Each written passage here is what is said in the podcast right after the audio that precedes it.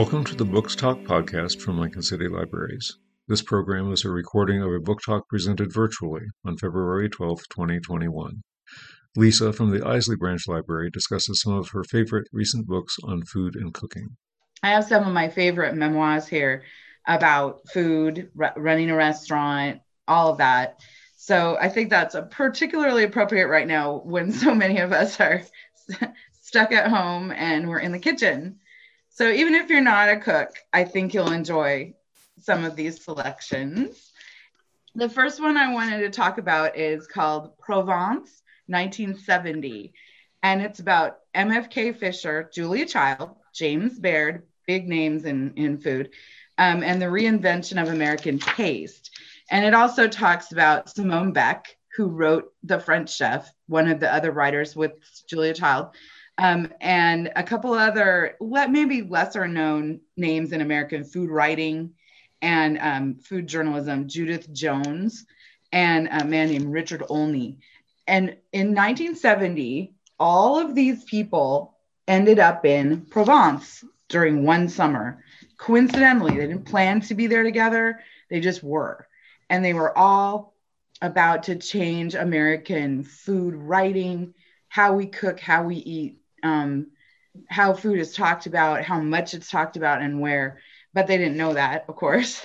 And Luke Barr is a nephew of MFK Fisher, who most people don't remember at all today. Um, but she was an influential writer. She was a gourmet. She was a cook herself. She traveled all over, eating, writing about it, talking about it. But her big love was was France and French cooking. But in this summer, she started to realize that um, we needed an American cuisine. We needed American food. We need, and it was something that was worth talking about. You know, American cuisine that was worth worth writing about in and of itself. So she started to consider maybe French cuisine is not the be all and end all of food.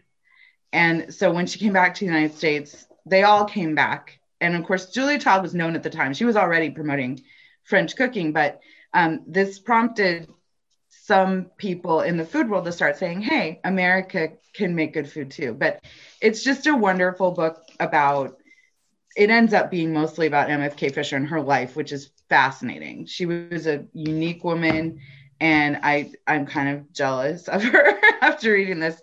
But it's just, if you're interested in how the food culture, like um, foodie culture, came about in America, this is a great book to describe that. And it's also just beautiful to read.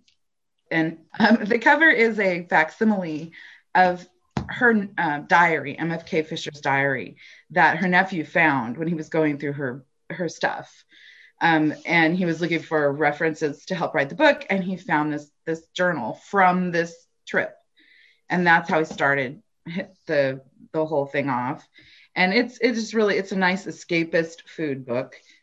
And then the next one, I, I, realized after I put this list together unintentionally that I had chosen all American food, and which fast it all really fascinates me. And the next one is by Rick Bragg. He's come out with a book called so it's um, Rick Bragg, the best cook in the world, Tales from My Mama's Table, and it is just as good as it sounds. It's just it, you'll cry and then you'll go break some cornbread. That was my experience of this book, and uh, it it just is so heartwarming, and he just goes through her life and what she went through growing up, and it is you just can't believe the hardships that you know. If you've read his other books, you know.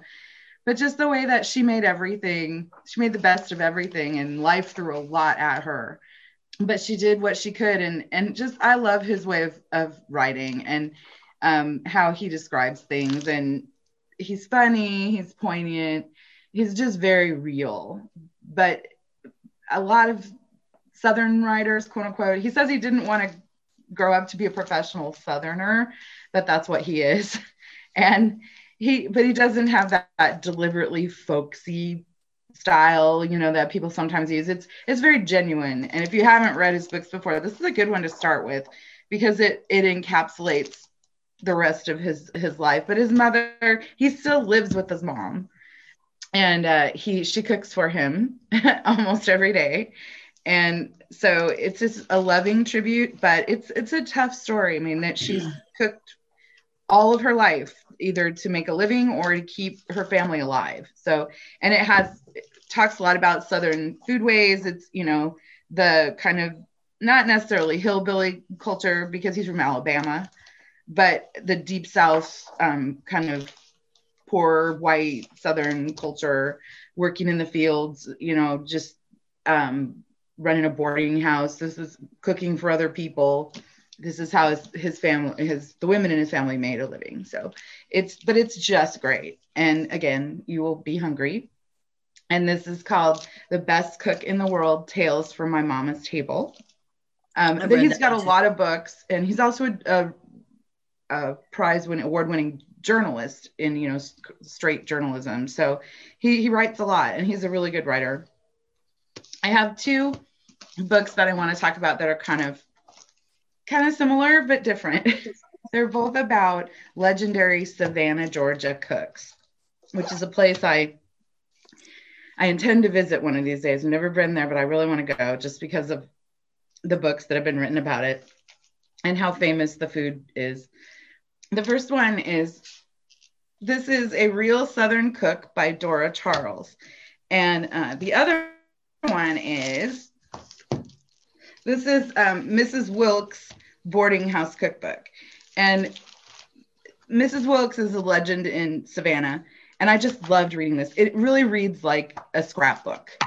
Um, it is a cookbook, but it's there's a lot of stories in it, and um, she ran into hard times with her family, and like so many women, she opened a boarding house in Savannah, and she would, you know, provide meals It's part of a boarding house experience, and her meals were so good, her cooking was so good that she became legendary, and people that lived in her boarding house would start bringing home their friends for for meals.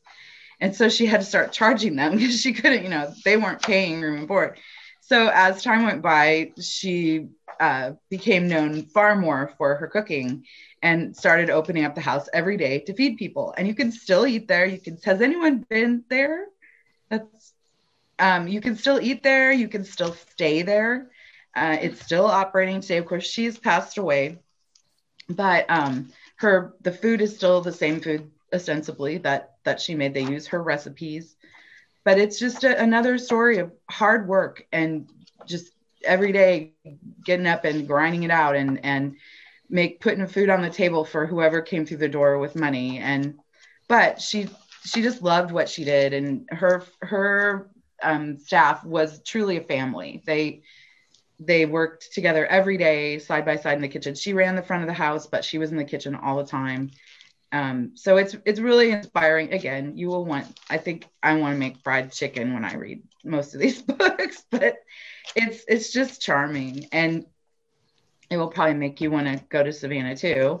The other one I was talking about is uh, Dora Charles, and you may not recognize her name, but you will certainly recognize her first employer, who was Paula Deen, who ran into a lot of trouble uh, with the way that she treated her kitchen staff. And uh, Dora and Paula have a very complicated relationship. They they started out together, you know, they from the very day one they were together. And Dora was Paula's main uh, lieutenant in the kitchen. She ran the kitchen.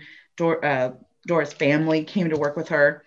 And that's why it was really hard for her to leave. There were times where she realized she was being exploited. She realized that she was being not paid enough and that that Paula was out you know presenting herself as the face of this business but never mentioning the people in the kitchen who who made it possible and it it's kind of it's a wonderful book and it's so inspirational she talks about her family and how they you know also had to work really hard and just food and family and love but also hard work and you know her feeling of betrayal that she did not see the financial remuneration for all of her hard work. And but she has a lot of good things to say about Paula. She also, you know, has things that she can't really say because she has a non-disclosure agreement.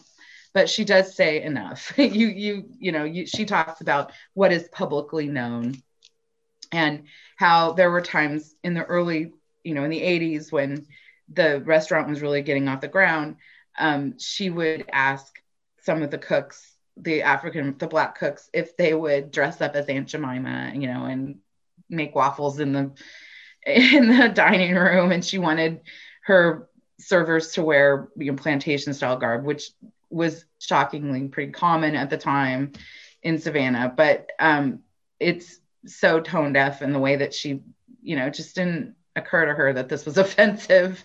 So it's it's a little hard to read at times because it's just so you just feel so bad for for Dora, but she definitely has triumphed and she's a known, you know, celebrity in her own right now. And she got this cookbook published and she's appearing places. So I it is really inspiring. And also, again, it will make you very hungry. But those are two different sides of the Savannah food experience, kind of the Southern food experience. And I have another one that um, called The Cooking Gene. This is by Michael Twitty. Have any of you heard of him?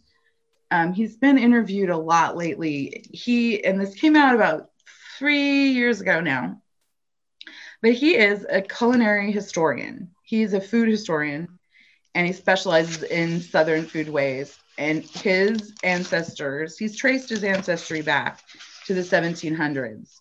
And uh, he is of, of mixed ancestry. And uh, he's traced back his African roots. He, he knows his history, the history of his family. He fell in love with cooking. He fell in love with, with food very early because in his family, he has many great cooks and they just, they taught him to cook he demanded to be taught to cook and when he was six years old and so the women in his family and the men in his family are great cooks too and so they started to teach him and he said it wasn't you know he'll tell in the story it wasn't always a gentle process he had women in his family and the men too who were they didn't use measuring you know like a lot of good cooks you don't use a measuring cup you just guess but they use their hands to measure things out very precisely. So they would hold his hand in a certain, you know, a certain way and be really kind of rough with him and say, no, you have to get it just right.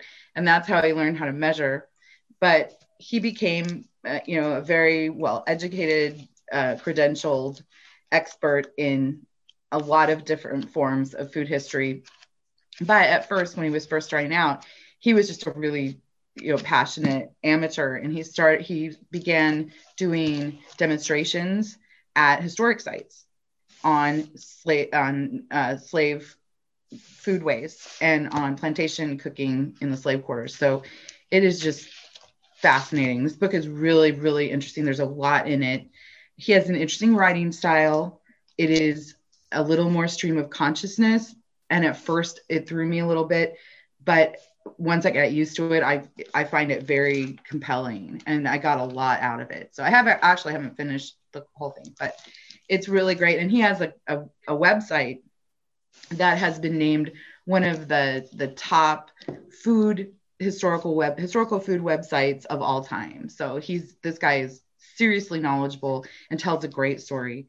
Um, and again, it's called the Cooking Gene: A Journey Through African American Culinary History in the Old South by Michael Twitty. And it will take you on a great journey that goes very far back in time, all the way up to today. He's he's definitely worth reading, just even if you don't care a thing about food history. he's a great storyteller. He's also Jewish. Oh, does he have Jewish ancestry? Yeah. Oh, that's right. So I, I wondered about that because I think one of the pictures he's he either has a recipe for a traditional Jewish food or yeah, I wondered about that. I did see that. Okay. And you can, he has um, TED Talks too that are really good. And then this is the one that I just, it's called The President's Kitchen Cabinet. And it is about uh, all the different African American, because it's African American History Month. So I, I kind of threw these in anyway. And then I realized, oh, I have a theme within a theme. But this is all about the different um, Black kitchen staff that have served the president and their roles and how they've changed over the years and just gives you a great if you love presidential history which which is my kind of my thing um, this just gives you a really backstage intimate view into what it was like to be in the kitchen of the various White Houses over the year, the various presidential residences over the years, and how the roles of the people in those kitchens changed, and how much power the kitchens, know, the White House steward had. The White House, the head of the White House kitchens, was a very important position, and there were some really legendary figures that held the position over the years. And they didn't just run the kitchen. The steward was not just responsible for cooking or buying provisions for the kitchens. They were responsible for everything that happened uh, within the house itself making sure all the silverware was still there and at the end of the day and and you know of course choosing wine and hiring firing supervising the employees the uniforms making sure that they were uh, they had enough of them. They were clean. They were. It was just everything. It was a very complicated position, and it it wasn't easy to find people that would be good at that, that had all those skills. And so when a when a person was hired to do that job, it was usually male until much later. Um, they they stayed there because the the presidents would just kind of keep that person in the job because you know if you found someone that was good at it you wanted to retain them. And it was a, a interesting combination of skills. One of the um, mo- the longest running stewards was, and I, his last name is Pinckney, and I always forget his first name for some reason. I don't know why that I'm bad with names, um, but he served for a long time, and he was most notably um, Theodore Roosevelt's steward one of, oh Henry Henry Pinckney. I don't know why I always block that, but there's a famous story about him that in addition to being great with provisioning, serving, you know, uh, supervising the servants, doing the menus, everything, he was a diplomat. He was known for you had to be very diplomatic, of course, because you're dealing with egos everywhere and important, you know, important people. So every year the the White House would be sent turkeys um, from all over the world for Thanksgiving and uh, all over the country. And these people wanted all wanted their turkey to be the Thanksgiving turkey, the official Thanksgiving turkey. And he, uh, Henry Pinckney, had a came up with this idea of dealing with this because they didn't want to offend anyone. They didn't want to just choose, you know, one turkey. They had an official turkey raiser, but that didn't satisfy everyone. So he came up with the idea of cooking everyone's turkey and chopping up the meat from the turkeys and putting them in a in a track this beautiful serving dish and that's what was served and so they could truly say to everyone they could write a thank you note saying thank you so much. We served your turkey for thanksgiving. So he was extremely deft at handling i guess you would say he was a, like a press agent at the time when that that role didn't really exist. So he did all they did all kinds of things.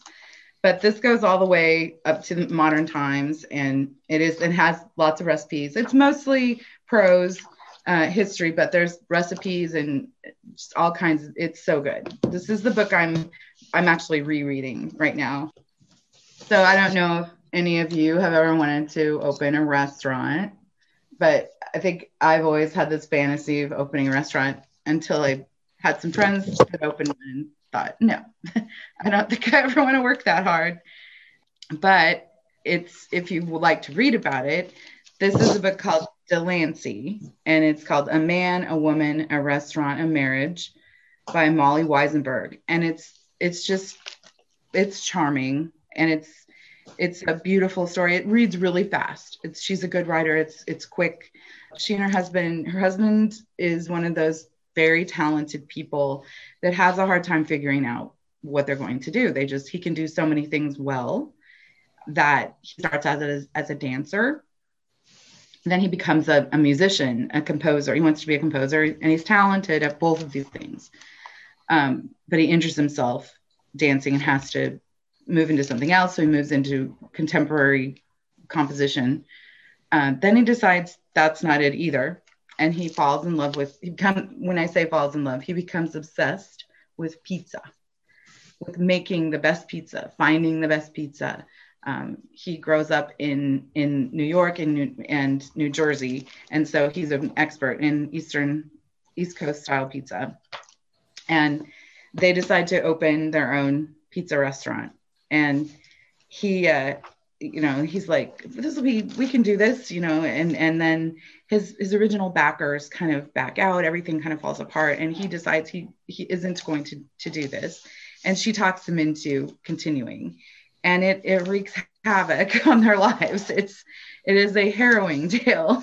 Um, but it's also it's funny. It's very personal. Again i actually went and bought some pizza after reading it. So and i i enjoy I do enjoy tinkering with my pizza dough recipe. And um, I don't make them as often as I used to because I now I have an empty nest and very empty. So I can't eat, I can eat a whole one. So I don't make them as often as I used to, but I, I um, really empathize with their search for that, just that right ratio between. Have you, have you ever made sauerkraut pizza? You know, I haven't. I've had it. I have not made it um, I, I appreciate a good sauerkraut. I'm very German, so uh, I I I honor that. I've had Reuben pizza, which is good and has sauerkraut on it. I like pineapple on my pizza. I don't care who knows it. I like a Hawaiian pizza.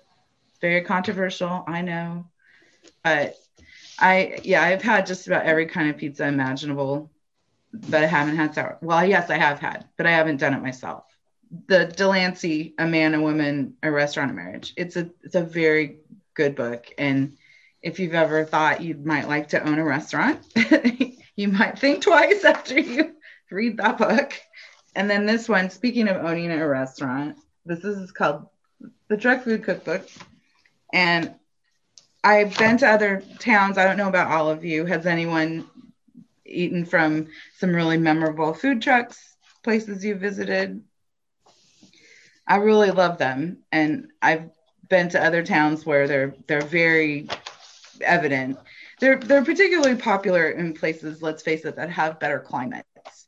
If you live in a place where it's cold a lot of the year, it's it's a challenge. and we don't have Lincoln doesn't have ordinances that are very conducive to food trucks which is a problem in a lot of cities. They they're viewed as unfair competition to brick and mortar restaurants, etc. So there's there's a lot of politics around food trucks. But in the cities where they're allowed and encouraged, you can get some great food. I've I've eaten at a couple in Raleigh that were fabulous, and you know different lots of different places, in California and Texas, etc. But this book is is so fun to read, and again, you if you ever thought, gee, I wonder what it's like to run a food truck, this this will tell you. And it goes just all over the country, but spotlighting places where the food truck culture is really strong, like out in Los Angeles, San Francisco, Portland, Seattle, um, Chicago, which you know those people are very brave and to be out on the street in lake effect snow there's Minneapolis, um, Tucson. There's he goes all over and interviews. Philadelphia has, of course, a lot of it is cheesesteaks, but he just talks to the owners of these trucks and how did you get started? What what kind of truck do you have? And they give their recipes. And I just love reading, flipping through this because it's like a vacation. I miss traveling so much right now and I'm sure a lot of you do too. So for me, this book it combines two of my favorite uh, subjects travel and and street food and it makes me it made me a little sad but it also is inspiring. And you could definitely try the recipes in this book. Some of the books I, i've looked at today i've read because i don't think i can make anything in them but i just i'm amazed at the creativity of the cooks. But this one you can definitely make this food. And it's just fun to read. Like there's lots of hot dog and taco recipes, but there's some surprising things too. Um, there's people that do a lot with, you know, there's salads that they make portable, and there's uh, lots of hamburgers, of course, but they also have great recipes for condiments, different sauces, and I like to experiment with those. So it's fun if you are missing traveling and trying new things, trying new food. It's truck it's truck food cookbook so I've looked through it many times. I might buy that one. I'm definitely buying the uh, Dora Charles cookbook for the the women that worked with Paula Deen. I'm buying this. It has so many great recipes in it, and I think it would make a great gift too. Then here's a, a name that a lot of people are familiar with. This is Ruth Reichl, and she's such a famous food writer. Has anyone read anything by her? Yeah, she's isn't she? She's just such a good writer. Um, and she, of course, was famously the editor in chief of Gourmet Magazine for 10 years until they folded. And so she has a couple of books out current that are her, you know, fairly latest books. One came out in 2015, one in 2019. I think she has another one since then, but they're both about her experience of Gourmet Magazine just ceasing publication and her finding herself out of a job, out of a, a vocation, and how that how she got through that. And the first, the one I just showed you, is called My Kitchen Year, uh, 136 recipes that saved my life. And it's about her. She and her husband had bought a house in the Hudson Valley, Hudson River Valley, out in the country, and it was pretty primitive. They didn't they had to have a backup generator and you know it's we're familiar with that here but uh, it was it was not always easy to live there. And they thought she thought well you know i have my job i have my life is planned out and this happened to her. So it's just how she came back from that. And musings on food journalism in the country you know in america right now in the world right now and how the how the internet changed everything and at times I found myself thinking, I think one of, and then the other one is called Save the Plums. And that's just the prose. That's just a nothing but, I mean, there's, res, there's, she talks a lot about food in it too. She can't help it. That's what she does. But uh, there's really no recipes in this one. This is just really about the story of how this magazine, you know, that was the mag, the food magazine in in American food journalism, just one day closed. But I, I find it interesting, and, and I'm sure this was unintentional by her, but you know, as I was reading it, I kept thinking, it, it how did you think that this would keep going? You know, when when when she, you know they just were really really not seeing what was happening in in what how trends were going in all of publishing. And you know you think you wonder how did you not see this coming? But you can see when you read these books they just didn't they were just doing their thing and they didn't have a lot of hand in the actual publishing. But also i think it was wishful a lot of it was wishful thinking because they kept trying new things and and it was they were just victims of changing times but it, it makes you sad because they all loved what they did so much but it's interesting it, it's not just about food or food journalism or food writing, but it's it's just about how everything changed in the way we receive information, but it also has to do with food. So, and she's such a good writer. I, I would read just about anything she she writes. She's funny. Um, I think she's pretty honest about herself, and she's got a good sense of irony my favorite book of hers is called um, what is it? Sweeter, Tender at the Bone, which is just about how she grew up with a mother who frequently poisoned people with her food. and uh, she was, you know, Ruth was just mortified by her mother's cooking. And her mother loved to cook, but she was um, just inherently a cheapskate, you know, which I am totally like, I'm frugal, but I don't think I would go this far. So she would have these big parties and cater them herself. But instead of, you know, if she had a chance to buy food at a discount, she would do that, even if it was outdated, maybe not fresh, maybe not safe, you know. So she was always cooking with these outdated ingredients and nearly killing her guests. And there were many times where she would serve something and at least some of the people she was serving would would get sick so and but it doesn't sound like it would be funny, but it she makes it funny. And I wrote yeah, re, you could you could read anything she writes, and it's worth a look. We're gonna move to a different part of the country with. It's called Burnt Toast Makes You Sing Good a memoir of food and love from an American Midwest family. So I have a couple of books on more Midwestern foodways that are more familiar to those of us from this part of the country. And this is by Kathleen Flinn. And she comes from two really big Midwestern families. Um, her maternal relatives are Swedish, and her paternal family is Irish. And so it's it's just all about how food is all around in her family, not just cooking uh, for her mother cooking for for their family, but many of her uncles and aunts and other relatives have been involved, get involved in the food business. And her family, when they're very young, her parents open a pizza restaurant. There's all kinds of restaurateurs in the family. Some of them are more successful than others, but it's just food is a huge part of their lives. And I love this book. It's you. I found myself really crying sometimes when I was reading it, just getting teary eyed because of it reminded me so much of my own family. And you just root for them because they they're trying to find as they find their identity as a family and what do we do and how do we keep food on the table? But her mother um, they moved to a farm near, near they grew up. And it's uh, they have four kids in her her own family. And they're surrounded by cousins and aunts and uncles this huge family. And it's just about her mother you know grow putting in a huge garden. They have all these fruit trees.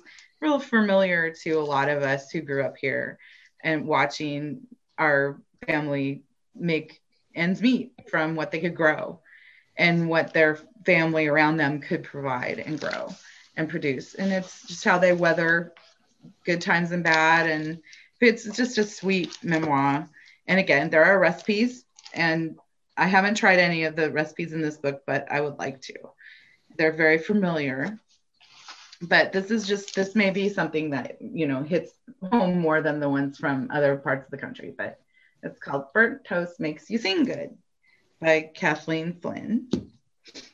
I laughed, I cried, I'm I was hungry. That's that's what I'd say for a lot of these books.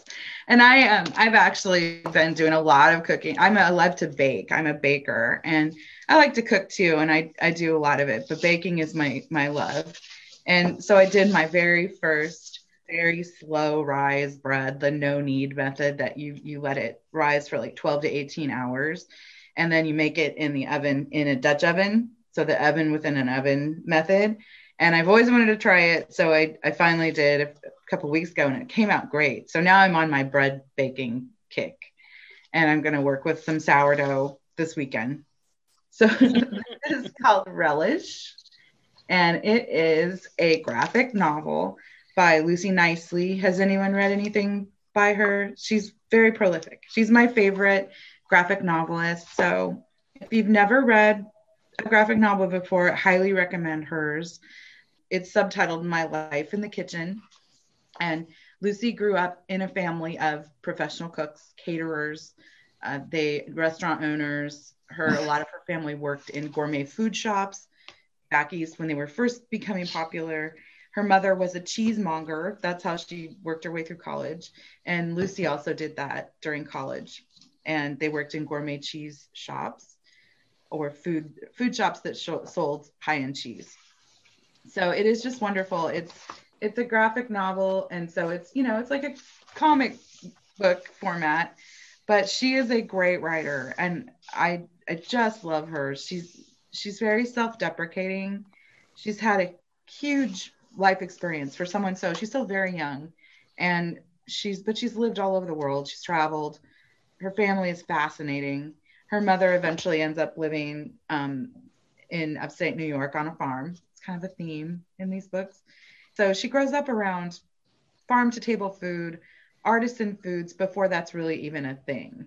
That's just the way she grows up with people who are producing fresh food, um, really starting the locavore movement and that's kind of normal for her. So I just love her how she draws, how she talks about her life. So any any of her books are great, but she she eventually goes to art school and but she's always involved in food all the way through that. So it's called Relish: My Life in the Kitchen by Lucy Knisley. I've gotten to hear her speak a couple of times and she's really inspirational to me. I wish she was my friend so we could cook together. I wish I knew her so we could cook together. And then I have two really big books here that are um, that are you will need more than one day to get through these. This is called a place at the table. and it is a it, this is a really popular book. It's gotten big reviews. It is and it is there's a lot in here. It takes a long time to get through. And it's called New it's subtitled New American Recipes from the Nation's Top Foreign Born Chefs.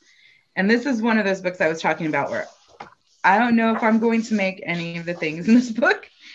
There, some of them I, I could manage, but the whole point is just that it's so fun to read. And each one of these chefs, there's a lot of stuff in here I could I could definitely cook, but I have more fun reading about how the recipes were developed, what the cuisine is, where they're from, the chef's stories. They're from all over the world. And it's just, again, it's so inspirational how they got here, how they reached their career as a professional, as a food professional, how they developed these recipes. They're just, it is so much fun. And it's just pretty. It's a beautiful book. And again, it will make you want to pick up the phone and order some food on DoorDash, maybe, which I did.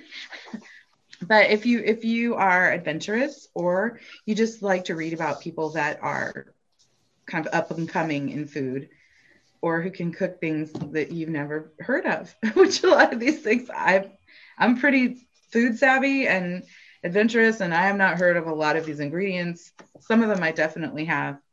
Um, but it's it's just a fun read and it make again if you have a an adventurous cook in your family or a traveler who likes to eat this is a terrific gift book a place at the table it's edited by there's several people involved in it um, marcus Samuelsson is involved in it i think he's involved in almost every food every food endeavor in in america right now but it was edited by rick Kinsel and Gabrielle Langholtz. But if you just want to read about something exotic or you're looking for a really good gift book. Thank you, Lisa. Yeah, I love the I love doing these. These are fun. the time is eleven fifty five, so it's time for lunch. Perfect. Yes. we hope you have enjoyed this podcast from Lincoln City Libraries.